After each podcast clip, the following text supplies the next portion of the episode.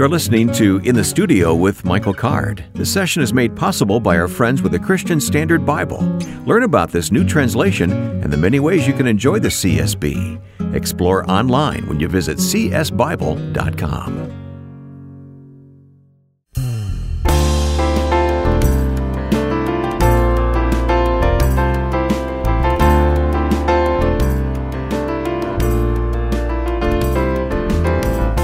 Come join us now in the studio with Michael Card, who's at home in Franklin, Tennessee, and got a house full of grandchildren right now, huh, Mike?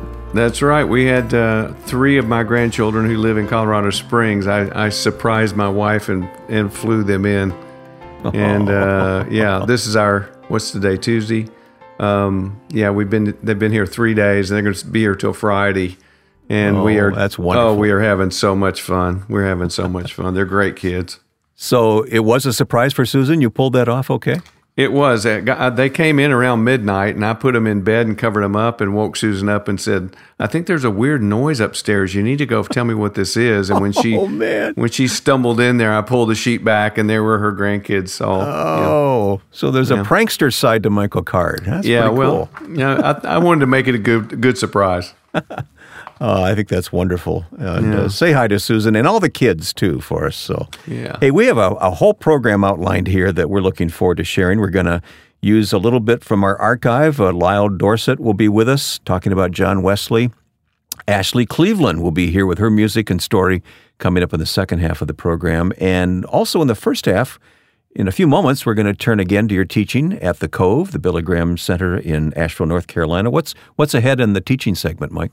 Well, we're going to look at a, a section of the Gospel of Mark in chapter 10 that's uh, organized around four questions. Uh, it, it's amazing. Uh, Jesus, he asks uh, a, a lot of qu- 300 some odd questions, and uh, one writer that I just read said he only answers three of them.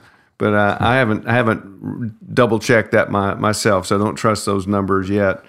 But he uses he says things with questions, and then uh, and then uh, occasionally he'll he'll he'll answer questions when uh, when other people ask him. But usually he leaves things left unsaid because he wants you to engage. Uh, Yeah. so he doesn't Yeah. just didactically teach things the way we do. He he draws you in with questions, which I think is fascinating. The one and only Jesus, right? Well, if you have your Bible, hopefully it's a CSB translation of the Bible, that, which we use here in the studio. But if you have your Bible, turn to Mark chapter 10 to follow along as Mike presents that teaching here in just a couple of minutes. Uh, a couple of comments first before we do anything else.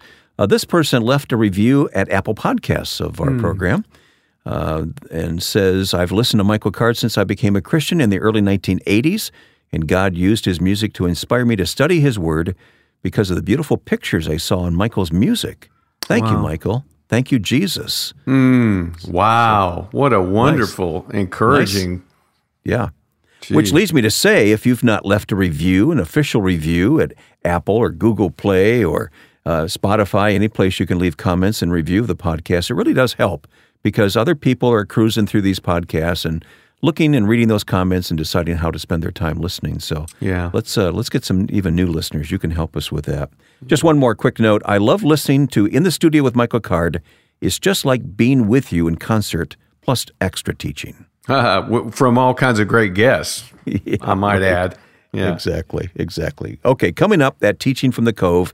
We're going to hear your music, an important part of this podcast. What will it take to keep you from Jesus? You want to say a word about the gentleman who accompanies you on this song? Well, uh, you know, uh, arguably the greatest saxophone player who's alive, uh, Kirk Whalum, who was Whitney Whitney Houston's saxophone player, but he was an elder at our church. He loves Jesus. He's a, just a remarkable guy, and that that we have can have him on this program to me is just almost miraculous. So he w- he graciously came and played this song. Well, listen as Mike and Kirk present What Will It Take to Keep You from Jesus?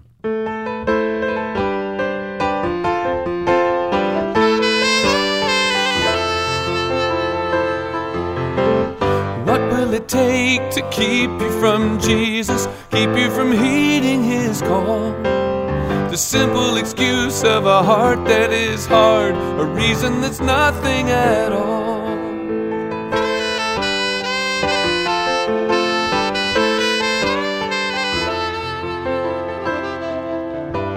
There was a man who was owned by his money.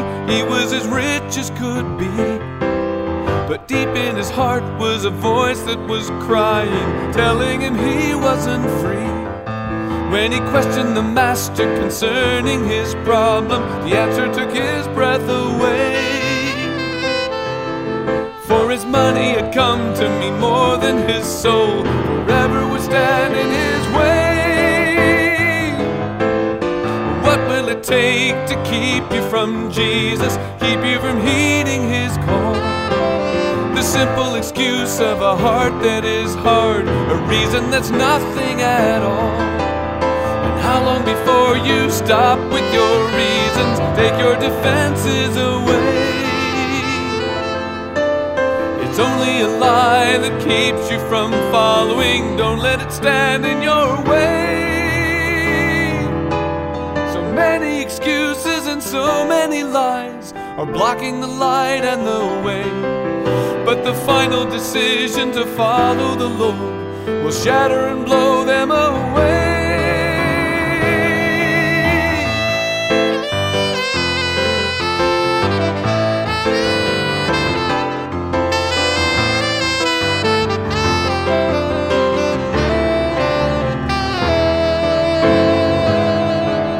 And once there was one who was lame in his body, sick in his body and soul.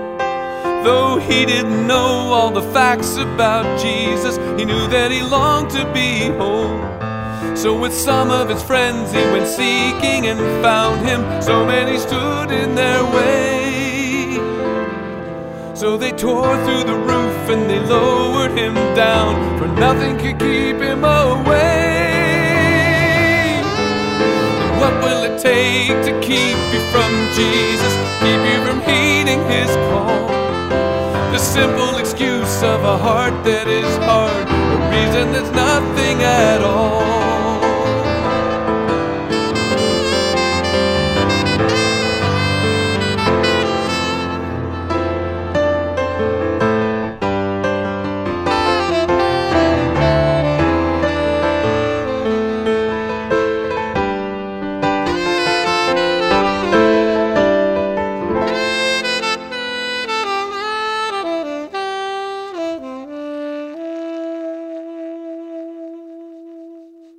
So let's look at Mark 10 and uh, the four questions.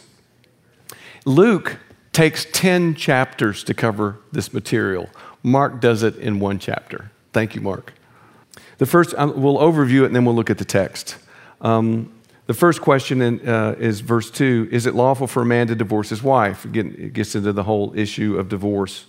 Um, and Jesus gives us his view on marriage and divorce. And basically, it's pretty simple, although I think it, has been mis, mis, uh, misconstrued and used as a, as a club to beat people up with. Um, Jesus' basic idea of divorce is if God makes a bond, a man can't break it. Man can't undo something that God's done. So if God has put you together, man can't separate you. Now, I still think it's a valid question, and I think it's a valid question because the Bible makes the provision for divorce because of the hardness of our hearts, right? The provision is made. Um, if God has put you together, man can't separate you. That's why when Jesus says if you, you know, divorce and marry someone else, that's adultery. That's not to beat you up. That's to say he's making the point that you never broke that bond. Right? You see what I'm saying? So it's not condemning, it's in a sense it's liberating. Okay, thank you. Okay. Stephanie is agreeing with me, so I'm good. So if, if anyone disagrees with any of this, talk to her. Uh, but in, in this conversation, the very conservative Jesus says, What did Moses say? And I want to uh, uh, um, commend uh, this idea that in many ways Jesus is the conservative and the Pharisees are the liberals. And the, the, the, the, the verse it all hinges on is Deuteronomy 24 1. Okay? And Hillel and Shammai have two positions on divorce, and it is so simple. So let me, let me explain that to you really quickly. There, there are two words that are, are applied one is displeasing, and one is improper. And it all depends on which word you focus on. So let me, let me explain that. Deuteronomy 24 1. If a man marries a woman, but she becomes displeasing to him because he finds something improper about her, he may write her a divorce certificate, hand it to her, and send her away from his house. So here's the question which one of those two words do you becomes the key word? Well, for Hillel, the key word was displeasing. And very uncharacteristic of Hillel, he basically said, for any woman, for any reason, if, you don't like the way she fixed breakfast for you, if you're displeased, you can send your wife away. Odd. Doesn't sound like Hillel, but that's Hillel.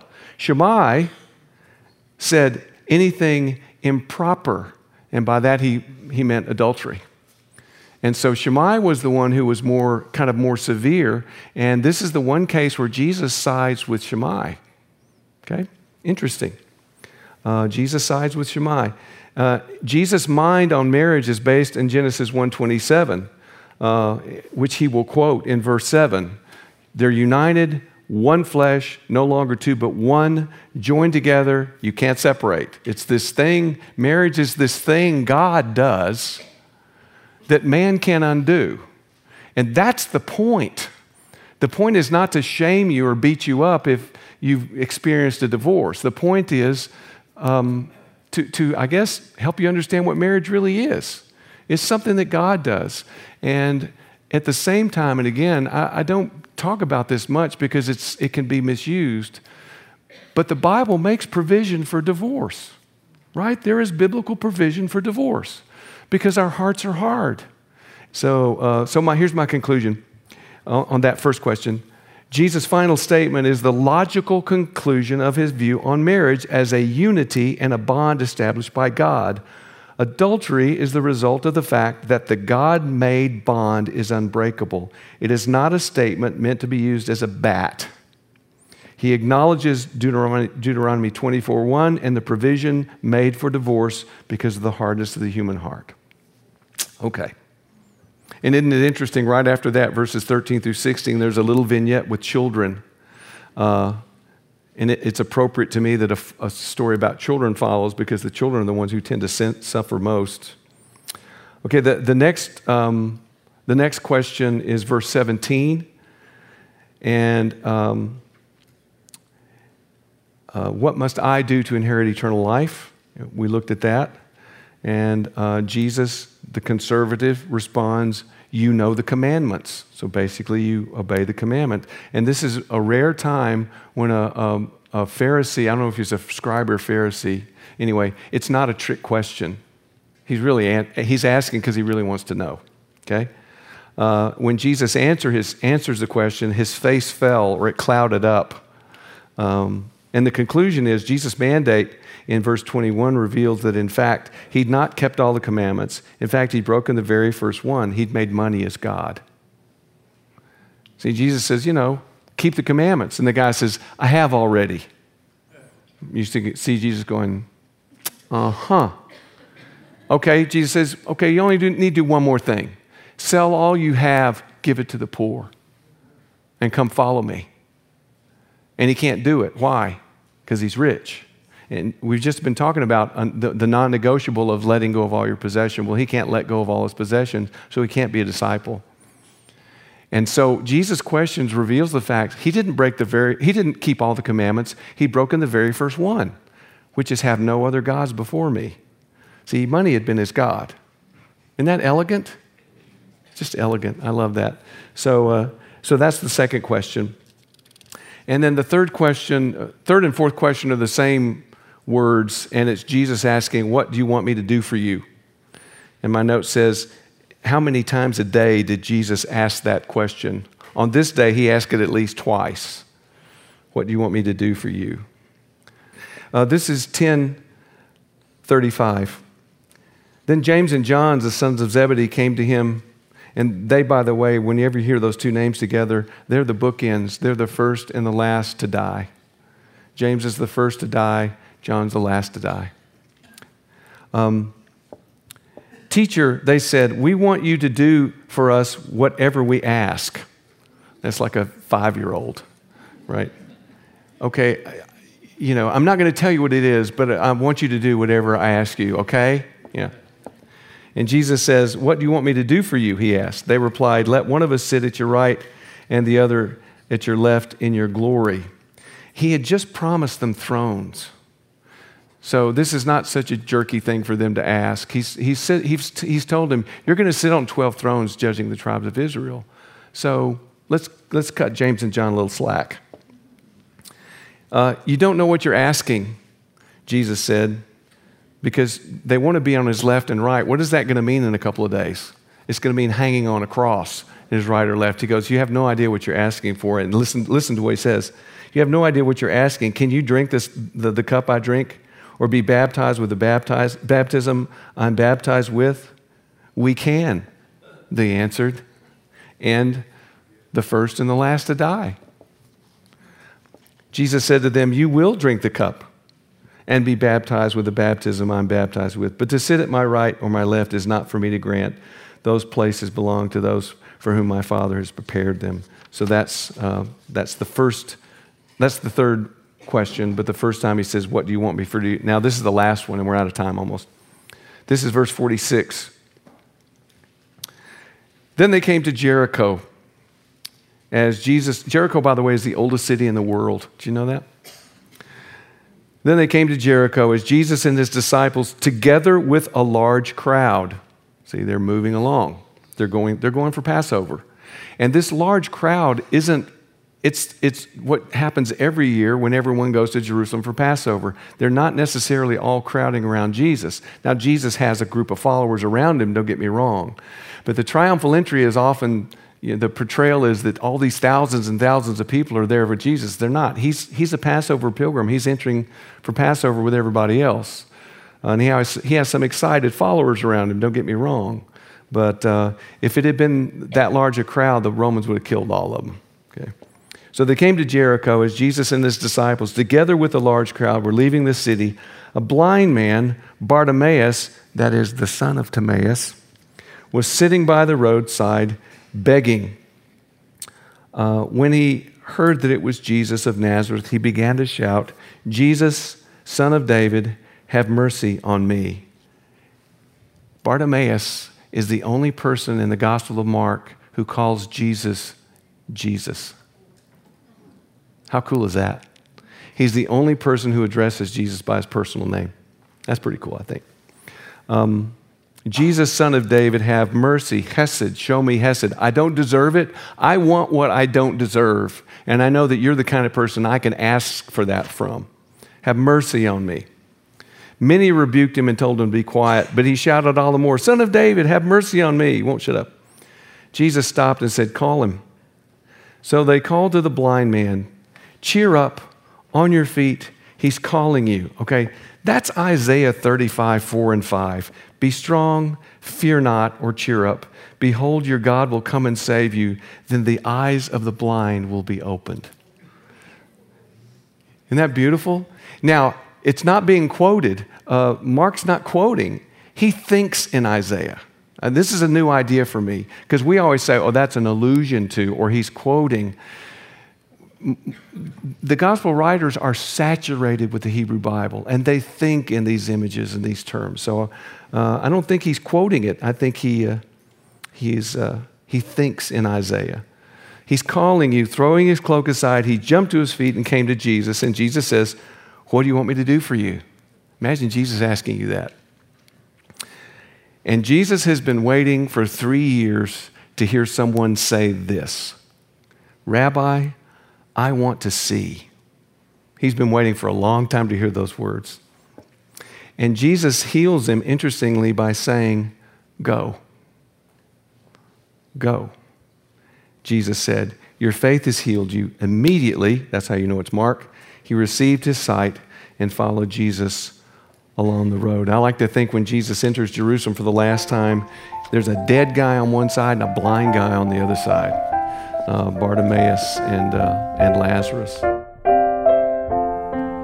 He is poor, he is blind, he will be a paradigm, one of Jesus' greatest finds there beside the road. Calling out, he has the nerve to want what he does not deserve.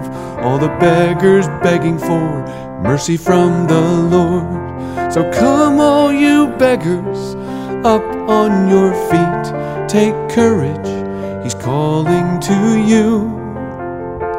To surrender your striving and find the nerve to boldly ask for what you don't deserve.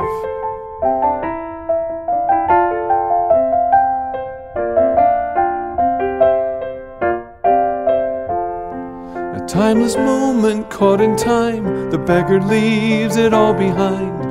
Then the perfect paradigm calls Jesus by name, calling out on his knees with one request he wants to see, and he could see immediately when Jesus said, Go. So come, all you beggars, up on your feet. Take courage, he's calling to you. To surrender your striving and find the nerve to boldly ask for what you don't deserve.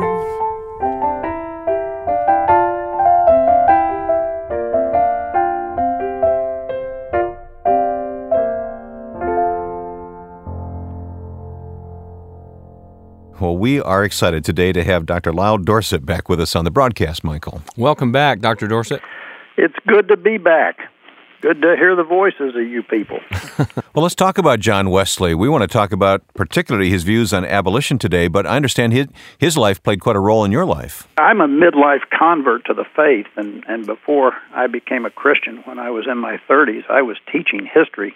I was always taken by John Wesley. He was one of the few Christians that stood out to me historically who I felt had made an enormous difference in uh, bringing change for good, Hmm. not only in his own country, but around the world. And I was especially struck by his leadership in the anti slavery movement. Who was John Wesley? His life spanned almost the entire 18th century. He was born in 1703 in England and died in 1791. And he was an Oxford graduate. He had two degrees from Oxford. He was ordained in the Anglican Church. It was the faith he was raised in. And he had been a missionary for a time in uh, in Georgia, in the colonies. He was uh, also a uh, a traveling preacher over the years. He had what he called really his conversion experience in 1738. The famous statement of when he when he said his heart was strangely warmed, and he went from really a works righteousness in his life to understanding that he was saved by grace through faith, that it wasn't his works. He, he really was changed enormously, and uh, he that that event happened after many many months and even years of wrestling in his soul and trying to find peace with God through various you know striving to be holy. But he heard a man reading from Luther's introduction to his commentary on Romans the Holy Spirit touched him and he understood for the first time that he really was saved by grace and from that point on I mean he had he had good news as he saw it, and he traveled all over the United Kingdom and uh, preaching that people really had to be born again. And uh, a lot of a lot of British Christians, especially sacramentalists, had believed that you know if you're baptized and confirmed, you're in. And Wesley said that's not right. Dr. Dorsett, I was interested. and I've been I've been reading on uh, uh, some of the backgrounds of uh, the slavery movement in uh, in America, and I had no idea that uh, Wesley uh, had been so so much a part of reaching out to the slave community. I didn't know any anything like that had ever happened.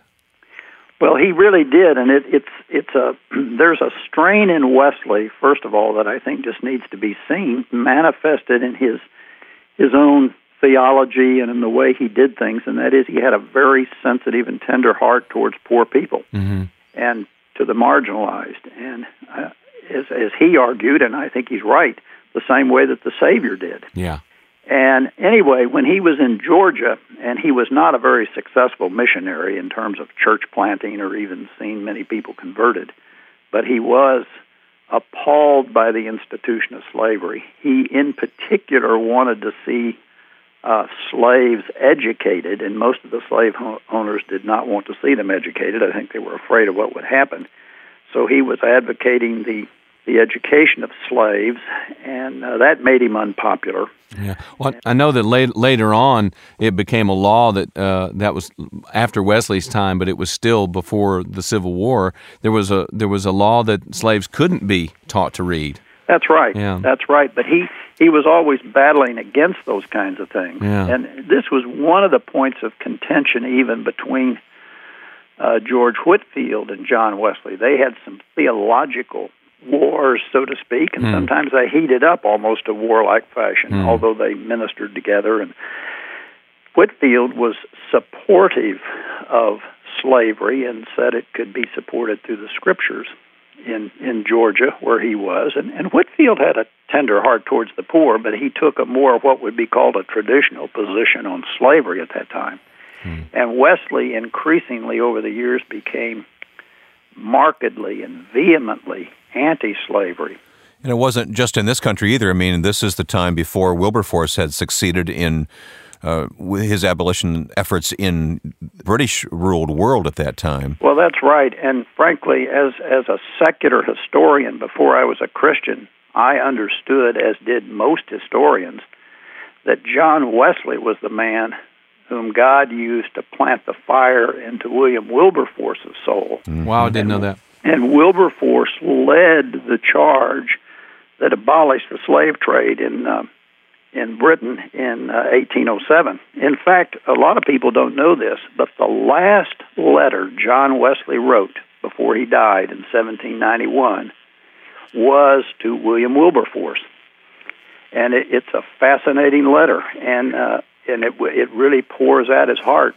Uh, do, do you want me to take time to mention it? Or I w- no, I'd love to hear about. it. a In fact, couple, couple minutes. Go ahead. I'm looking for my pen to write this down. well, Wesley had been reading a book by a freed slave uh, titled "The Interesting Narrative of the Life of Gustavus Vassa," yep.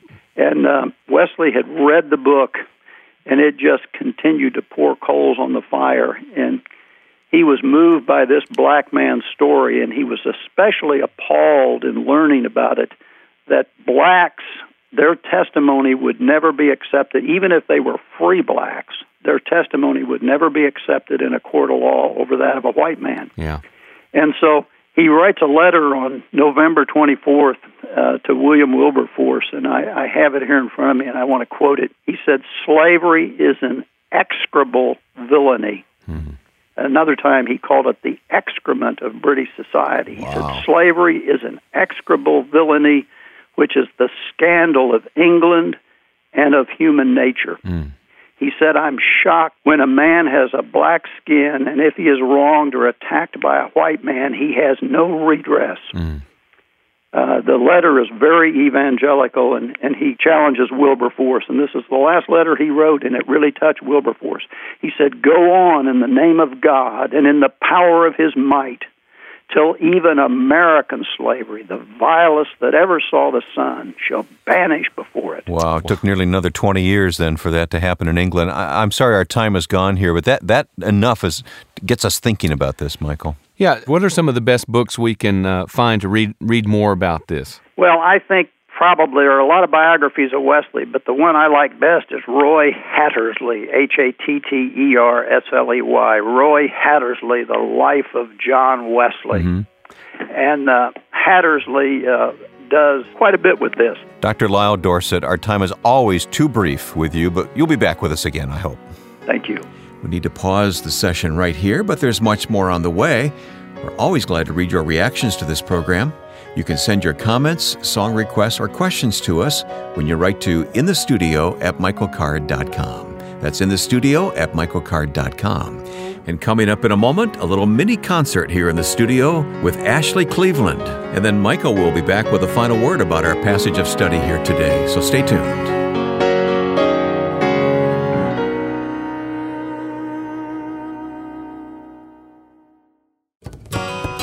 The Christian Standard Bible, scholarly, accurate, readable, current. That's why we're excited to partner with CSB. I'm glad we're partnering with the CSB. I got to see firsthand the way godly scholars work together on this Bible translation. Now I get to use the CSB in my study and teaching. Visit csbible.com and explore the variety of options available to get this fresh translation into your hands. And when you order, receive your 40% discount on your CSB purchase at Lifeway when you use the promotion code CARD40. Just type CARD40 with no spaces for your 40% discount. The Christian Standard Bible, a great translation, a great selection, and a great discount. So many study Bibles and editions designed to make God's Word accessible in our busy lives. Choose a copy that fits your needs online at csbible.com. I hope you'll find one that will help you get serious about reading God's Word. Welcome back into the studio with Michael Card. Our special guest now is Ashley Cleveland. Ashley?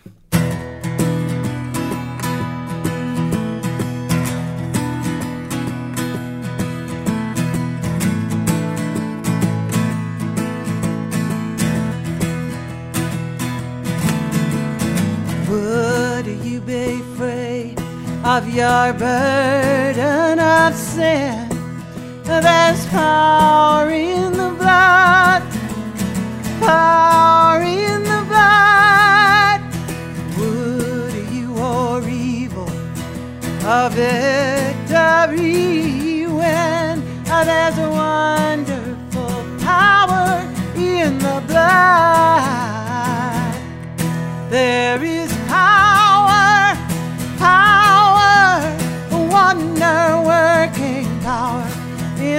blood of the Lamb. There is a power, power, wonder working power in the precious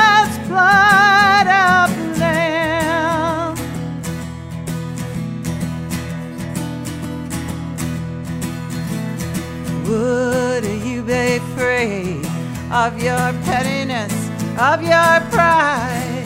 Uh, there's power in the blood, power in the blood. Come for a cleansing to Calvary's tide. Uh, there's a wonderful power in the blood. There is power,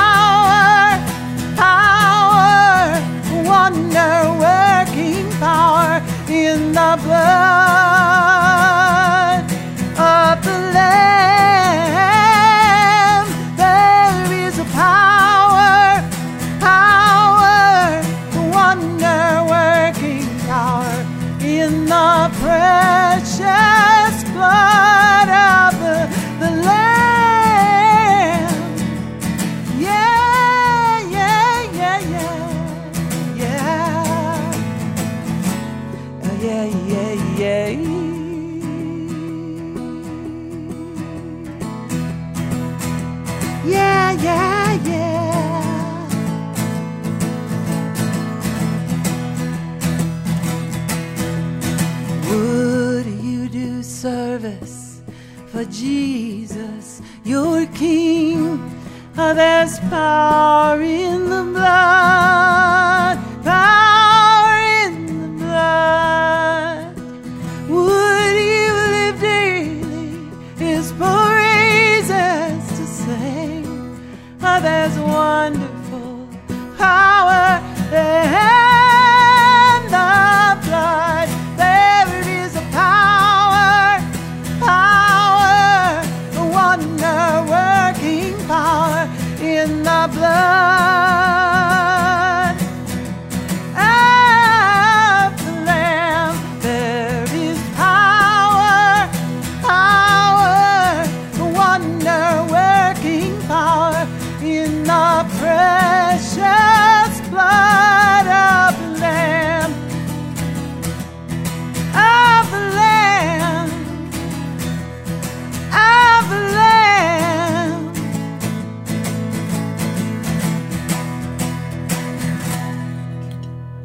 Right out the window, every other version of that song I've ever heard is now gone. Uh, Ashley Cleveland here in the studio. Ashley, have a seat over there in that well-worn guest chair that we have here. I do like a well-worn chair that makes noise. Welcome for the first you. time in the studio with us. ah, it's about time. Yeah. yeah, yeah. It, it, it, and I hope won't be the last time. Thanks for for coming. Oh, my pleasure. Would you do service for Jesus your King? I, I just love those old hymns. I love the language of them.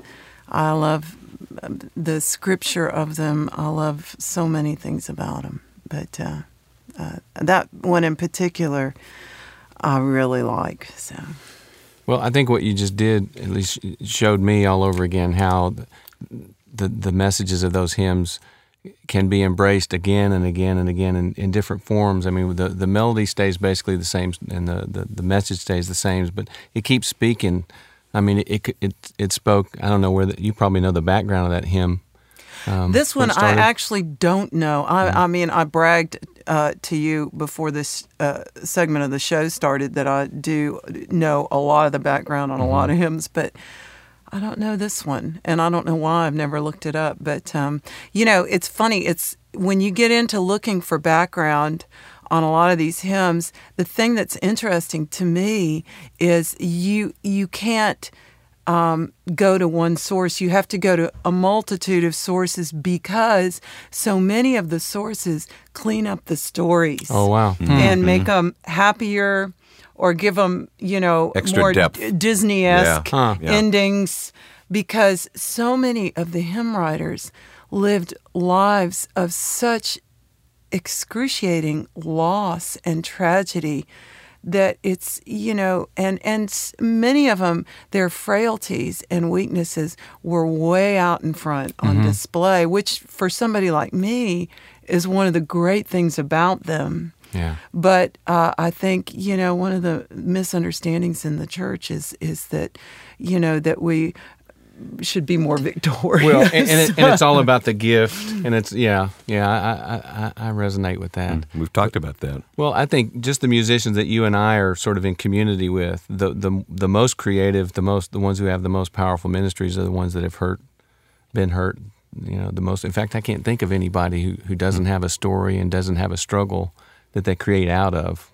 I'm sure there oh. are, sure there are, but I don't know any of them.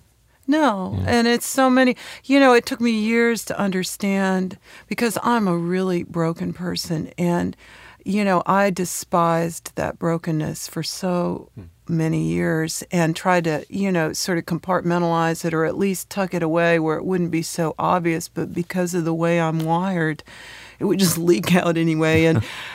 And then, it, you know, I realized at one point that really it was that most broken part of me that was the best thing I had to give away. And that makes you then, I think, uniquely qualified to sing that there is power in the blood. It's Oh, not just uh, just words on a paper. Absolutely. A lot of people say, let's not let's not do the blood. songs. Yeah, right, let's, right. Let's do, you know. And to me, it's like, absolutely, let's do the blood songs. Bring them on. Yeah, yeah. I know, you know. Well, tell us some more of your story. I mean, I remember the first time we met at Christ Pres.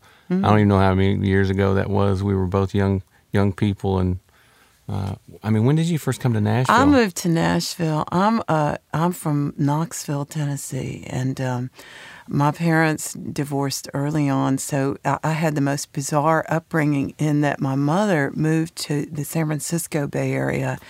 And my father stayed in Knoxville, so I did all my schooling out in California, um, and then I would come back and spend the summers with my dad, which was literally like time traveling. It was like operating in two different countries, and um, uh, and not entirely a, a happy experience for many reasons. But um, I came, you know, at one point I was in, I went to, I had a brief encounter with the University of Tennessee, and I stayed only long enough to identify the clubs I wanted to play music in, and. Um, uh, and to meet this wonderful person who's been a friend for many, many years, and that's Pam Tillis, who is part of a country music dynasty, her father being Mel Tillis, and she's gone on to be a country star. But we formed a folk duo and and uh, and played music throughout. You know, we were each at UT just about the same amount of time, and um, and put about the same amount of effort into it. So uh, we both left and went our separate ways, but we stayed in touch. So when I decided I wanted to make a serious bid for a music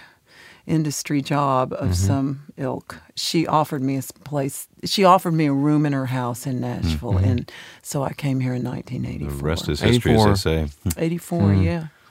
Ashley, since we've got you here in the studio and these guitars here, we've got to hear more music from you this half hour of the show. So, um, what's next? What another hymn or? Yeah. Yeah, I'll do another hymn. Uh, I'll do my favorite hymn, and I'm I'm such a profound hymn lover. That really is saying something. But I this was um, th- this story I do know, and it this is a hymn written by a man named Robert Robinson. Uh, I think around the turn of the 17th century, and he grew up in London in a very poor family, and his father died when he was quite young, and his mother wanted him to go to barbering school, hmm.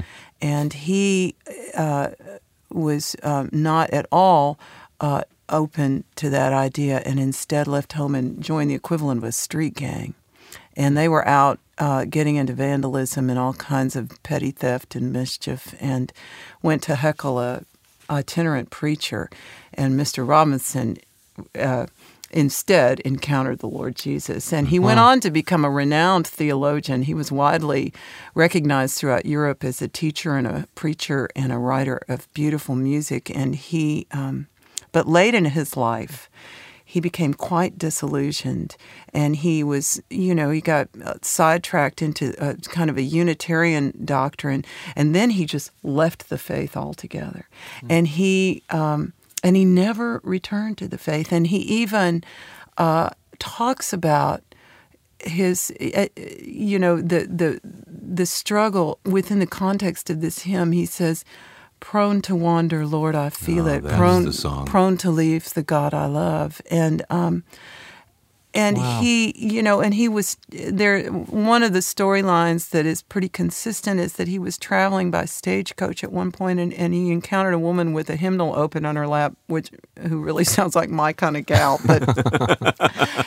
and she started humming this particular song and said, "Do you know this song?" And wow. he said yeah. Not only do I know it, but I'm the miserable man who wrote it. And oh. he told her, he poured out his heart to her and, and, you know, and said that he would give a thousand lives to know the joy and the peace he knew back then, but he had lost it and he could not oh. find his way back. And he died shortly thereafter.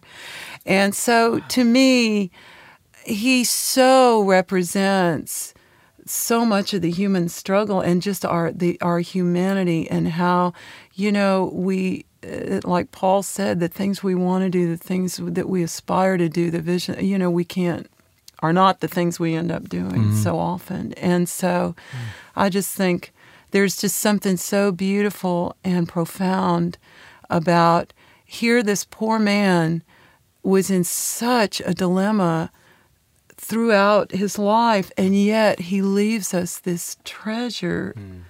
You know, yeah that that has sustained people. I know that song, me personally, has. I've been sustained by this song, and I can't imagine. I, I, probably in the millions of you know people who have been touched by yeah. this particular song. It's going to mean so much oh. now to, for us to hear you sing yeah. it after that introduction, Ashley. Thank you for the pleasure. story. Ashley Cleveland in the studio.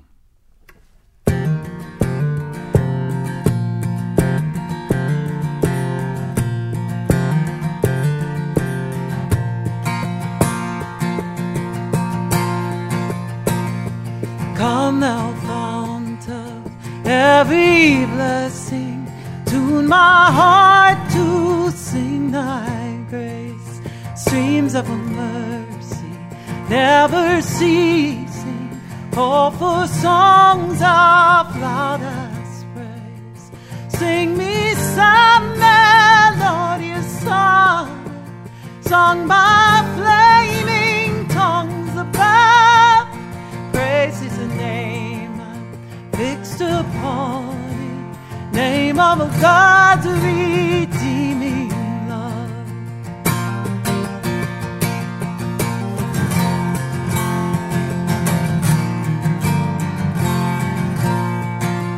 Hitherto thy love has blessed me, thou hast brought me to this place, and I know thy hand safely home by thy good grace. Jesus sought me when a stranger, wandering from the fold of God, he to rescue me from danger, bought me with his precious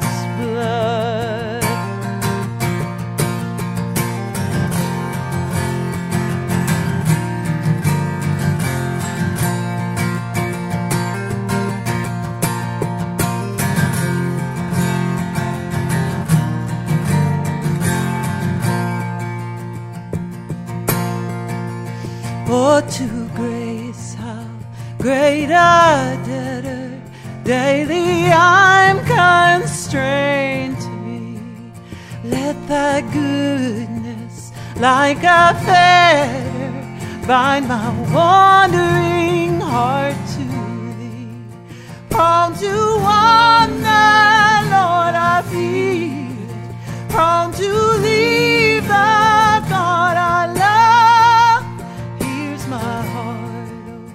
take and seal it, seal it for thy courts above.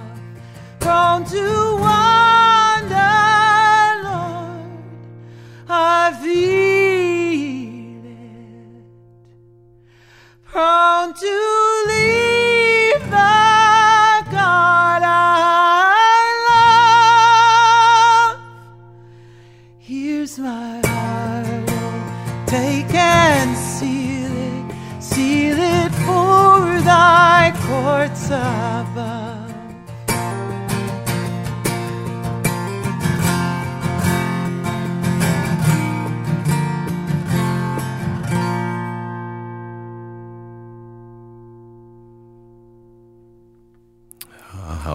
is that? Ashley Cleveland in the studio. Ashley, thank you. Come thou fount of every blessing. Prone to wander, Lord, I feel I'll never hear that line again without thinking of the story behind the hymn writer. I know it's yeah. really. It's re- I think about that a lot, and it makes the songs even richer to me, if that were even possible. You have a CD, Men and Angels Say. That do. that song is on that CD, Yes, right? is. Come thou fount. Well, thanks for coming Thank and you. giving us uh, some of your time.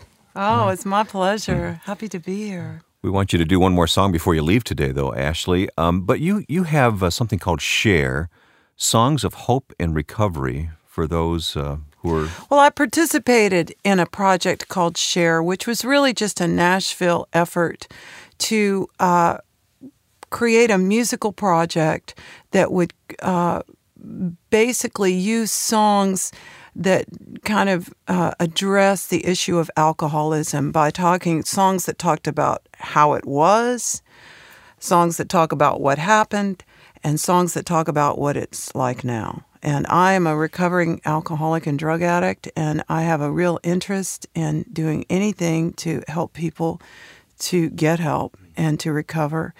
And uh, they wanted to create an album to raise money for people that had no money to get treatment, but also to create awareness because I think even with everything we know about the illness of addiction, there is still a tremendous stigma attached, and particularly in the body of Christ, particularly in the where you just think, well, it's sin, get over it, and and it's not quite so simple. And I do think that um, there are, you know, there is much aid to be had, but people have to get honest and get real about it. Yeah, I think if I hear one more time someone say, I went to AA and I, I had a, a, a deeper experience of forgiveness and grace than I found at my church. If I hear that one more time, it, it, it, it just hurts as Tears a. you up, doesn't it? It does. I mean, It is. thank but goodness it there. is sadly true. Yeah, it is. Yeah. And it is, you know, and I have to say, for me personally, I found life in those rooms that I did not find elsewhere, and, an, and a level of accept, acceptance. And I had sunk so low that, you know, I needed to be with other people that really understood my condition. And, um, so I definitely support that. I loved being part of the Share Project. But the other thing that I would very much like to say is that, you know, I uh, grew up in the church, did not always consider myself entirely happy to be there. Um, and and yet my mother uh, never could think of a good reason for us to miss church, and now I'm grateful for that. And that's really where I learned these hymns. And you know, at the darkest, most uh, uh, dreadful time when I really thought I would die, uh, these songs from my childhood would come back to me, and that was the reason why I made the hymn record in the first place. Well, I think was, it's having that effect on people who listen to the songs today, right here in the studio. You know, we have just enough time to, for one more of these Okay. hymns, a, a short one. Uh, oh, a short one. a short one. I don't do short. I know, I know. You tell him. Um, you know, I'm going to do an old spiritual because this is in the hymnal, and um, uh, it has a great story to it. But I won't tell the story. But I, I will say you should look for the story because it is a wonderful story. Uh, and but I'm going to do this song because it really became an anthem of the civil rights movement and gave hope to an entire generation and race of people. and with this, we'll finish our time today here in the studio with Ashley. Thank you. Thank you. for This coming. this song is is uh, written by the great uh, Thomas Dorsey, and it's called "Precious Lord." Precious Lord, take my hand, lead me on, help me stand. I'm tired and I'm a weak. I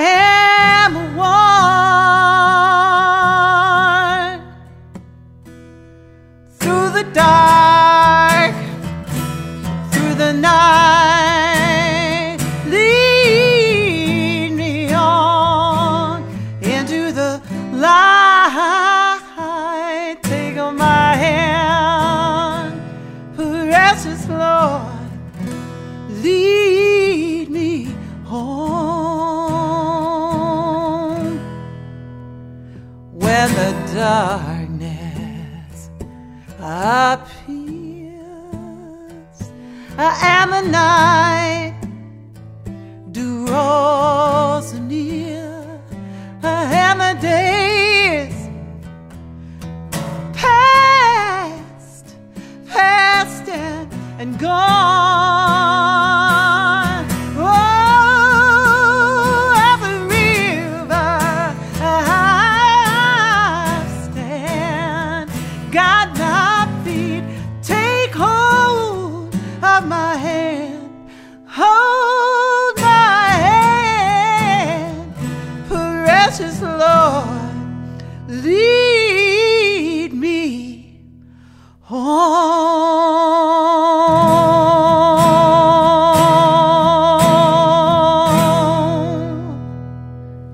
it's uh, it, it's